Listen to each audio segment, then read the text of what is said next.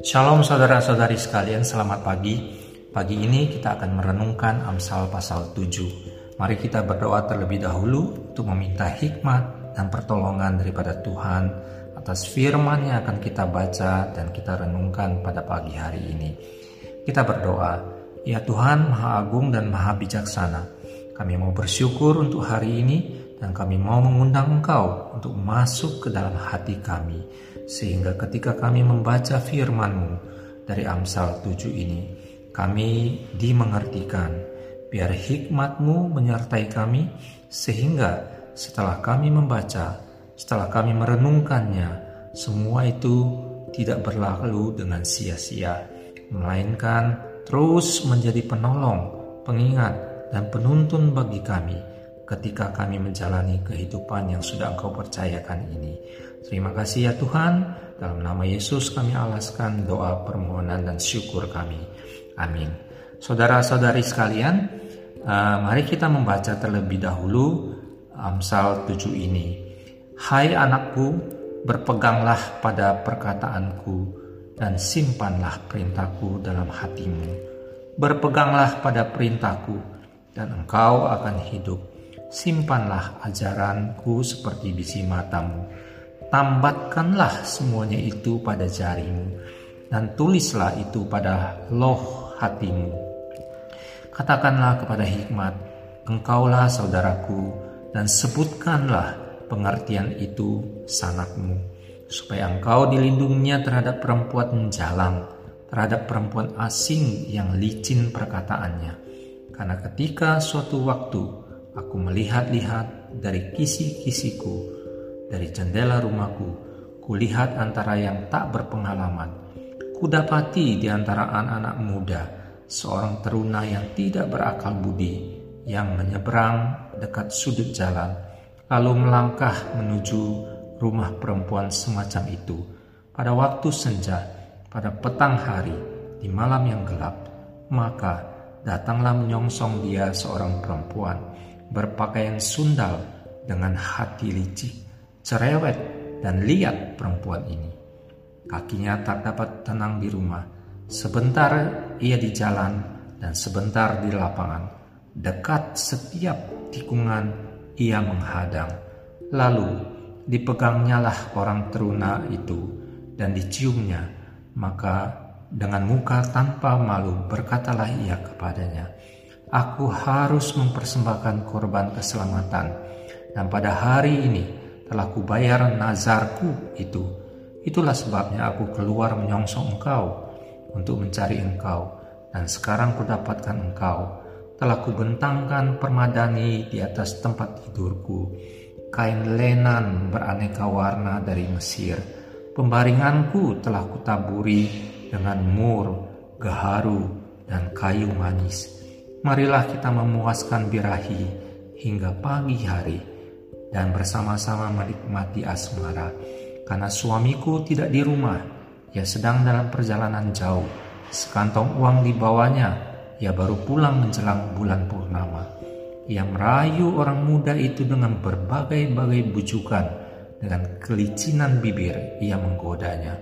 Maka tiba-tiba orang muda itu mengikuti dia seperti lembu yang dibawa ke pejagalan dan seperti orang bodoh yang terbelenggu untuk dihukum sampai anak panah menembus hatinya seperti burung dengan cepat menuju perangkap dengan tidak sadar bahwa hidupnya terancam.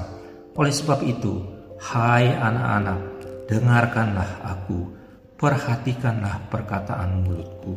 Janganlah hatimu membelok ke jalan-jalan perempuan itu, dan janganlah menyesatkan dirimu di jalan-jalannya karena banyaklah orang yang gugur ditewaskannya.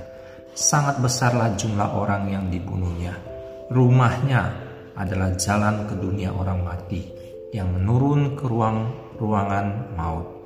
Saudara-saudari sekalian, Amsal 7 ini dimulai dengan nasihat dari dua ayat pertama yang sangat tegas sekali dan diulang. Yang saya maksudkan diulang adalah bahwa di dalam ayat 1 dan 2 penulis Amsal ini memberikan dua nasihat yang dijadikan satu yang terdiri dari beberapa kata-kata, yakni kata-kata berpeganglah, simpanlah, kemudian perkataanku, perintahku, dan ajaranku. Berpeganglah dan pada perkataanku dan simpanlah perintahku. Itu di ayat 1. Kemudian ditegaskan kembali di ayat 2. Berpeganglah pada perintahku dan simpanlah ajaranku. Melalui dua ayat permulaan ini saja, kita sebetulnya sudah dapat mengambil empat kesimpulan atau pembelajaran. Mohon diperhatikan atau didengarkan baik-baik. Yang pertama, memiliki komitmen yang teguh, memegang teguh kepada perkataan yang disampaikan penulis Amsal. Yang kedua adalah kita memiliki komitmen yang teguh untuk menyimpan dalam hati. Yang pertama itu memegang teguh, yang kedua adalah menyimpan dalam hati apa yang menjadi perintah yang disampaikan oleh penulis Amsal. Dan yang ketiga adalah memegang teguh untuk tetap memegang perintah yang disampaikan Amsal. Jadi yang ayat kedua itu menyimpan dalam hati, yang ketiga ini adalah memegang perintah yang disampaikan. Kemudian yang keempat adalah komitmen untuk tetap teguh menyimpan ajaran yang disampaikan oleh Amsal. Saudara-saudari sekalian, apa sebetulnya yang menjadi perkataan dari Amsal sehingga kita perlu untuk memegang teguh. Mari kita per, coba perhatikan dan merenungkannya. Namun sebelum kita lebih jauh membahasnya, maka kita dapat melihat betapa beruntungnya kita kalau memegang teguh perintah Amsal, yaitu jika kita memegang teguh perintahnya, niscaya kita akan hidup. Itu di ayat 2a. Demikian juga di dalam ayat 3 kita juga diperintahkan untuk menambatkan baik itu perintah, baik itu ajaran maupun perkataan daripada Amsal di jari kita. Artinya, setiap saat dapat kita lihat, dapat kita jadikan pengingat dan bahkan dapat menjadi pedoman ketika kita akan melakukan sesuatu. Tetapi ternyata tidak hanya sampai di situ karena Amsal juga menambahkan perkataan menambatkan dengan menuliskannya di dalam loh hati kita yang artinya menjadi dasar daripada menjadi dasar motivasi apa yang akan kita kerjakan, apa yang akan kita lakukan, apa yang akan kita ucapkan dan tentu saja apa yang akan kita pikir dan kita ungkapkan kepada orang lain. Saudara-saudari sekalian, mari kita coba teliti lebih lanjut apa sebetulnya yang menjadi nasihat Amsal agar kita memegang teguh perkataannya. Kemudian perintahnya disimpan dalam hati dan menyimpan ajarannya seperti mata biji mata kita, menambatkan dalam jari seperti serta menuliskannya di dalam loh hati kita tak lain tak bukan adalah berkaitan dengan masalah kebodohan kita terhadap perjinahan. Kita dinasihatkan agar tidak terbelenggu di dalam dosa perjinahan. Saudara-saudari sekalian, jangan lupa bahwa cara-cara yang dilakukan oleh wanita tidak bermoral, wanita jalang yang berpakaian sundal yang berhati licik seperti yang digambarkan dalam ayat 5 dan seterusnya hingga ayat ke-23 masih dapat kita temukan di zaman kita hidup sekarang ini di zaman anak-anak muda milenial sekarang ini. Bahkan lebih daripada itu, di mana di zaman informasi melalui teknologi yang demikian canggih sekarang ini, kita dapat dengan mudah terpikat, kita dapat dengan mudah jatuh ke dalam kebodohan, perjinahan, bagaikan lembu yang dibawa ke pejagalan, bagaikan burung yang masuk perangkap kita dibawa masuk ke dalam dosa perjinahan. Tentu saja saat ini diikuti oleh berbagai kemudahan dalam teknologi yang seperti sekarang kita peroleh. Hal inilah saudara-saudari sekalian yang menjadi ajaran, yang menjadi perintah, dan yang menjadi perkataan Amsal agar kita menjadi pintar dan menjauhi kebodohan. masuk dalam perangkap jaring maut perjinahan yang akan membawa kita kepada kematian pada akhirnya.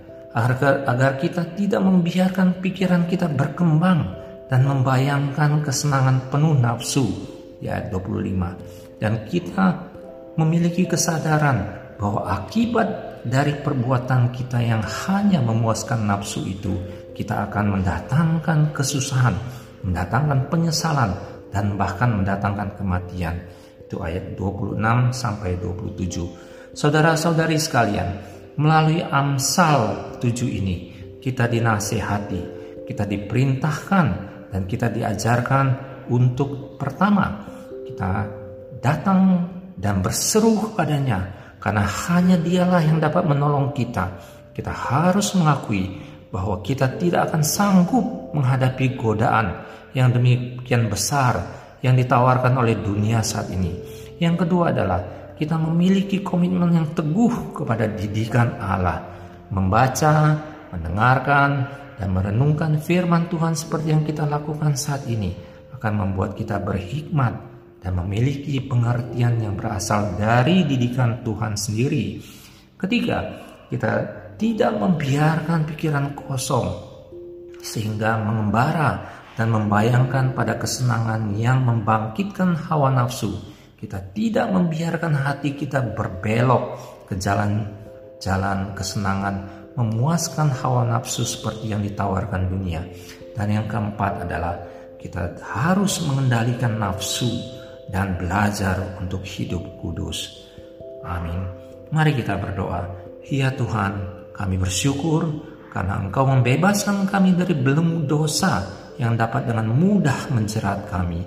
Oleh karena itu, kami mau diri kami dipimpin oleh Engkau setiap waktu, setiap saat, sehingga kami memiliki hikmat untuk dapat hidup kudus. Terima kasih ya Tuhan, dalam nama Yesus kami berdoa dan bersyukur.